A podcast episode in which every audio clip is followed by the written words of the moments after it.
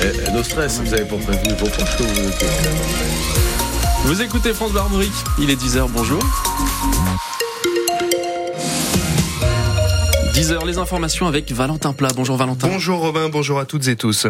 Le témoignage ce matin d'une étudiante à Rennes victime de sextorsion, c'est du chantage à la photo intime. Les faits se sont déroulés il y a 10 ans maintenant, alors qu'elle était collégienne à 14 ans. Elle voulait trouver un correspondant pour améliorer son niveau d'anglais, mais s'est retrouvée à discuter avec un prédateur sexuel qui lui demande des photos et des vidéos d'elle nue. J'ai fini par céder, mais je me sens toujours sali. La suite de son témoignage est à lire dès maintenant sur francebleu.fr.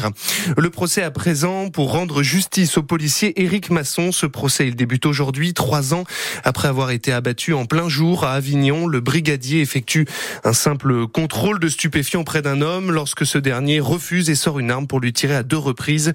Le policier touché en plein cœur est mort sur le coup. Le meurtrier présumé 10 ans, 19 ans à l'époque, nie toujours les faits. Il sera jugé euh, jusqu'au 1er mars et risque la réclusion criminelle à perpétuité. Le 60e salon de l'agriculture culture ouvre ses portes ce week-end à Paris, porte de Versailles, une édition très attendue par la profession quelques semaines après les blocages sur les routes et la colère des agriculteurs, euh, colère toujours présente aujourd'hui euh, puisque les promesses de Gabriel Attal, le Premier ministre, se font toujours attendre. Grosse mobilisation attendue aujourd'hui à Marseille ou encore Dunkerque. Les préfectures enchaînent de leur côté les rendez-vous avec les syndicats agricoles.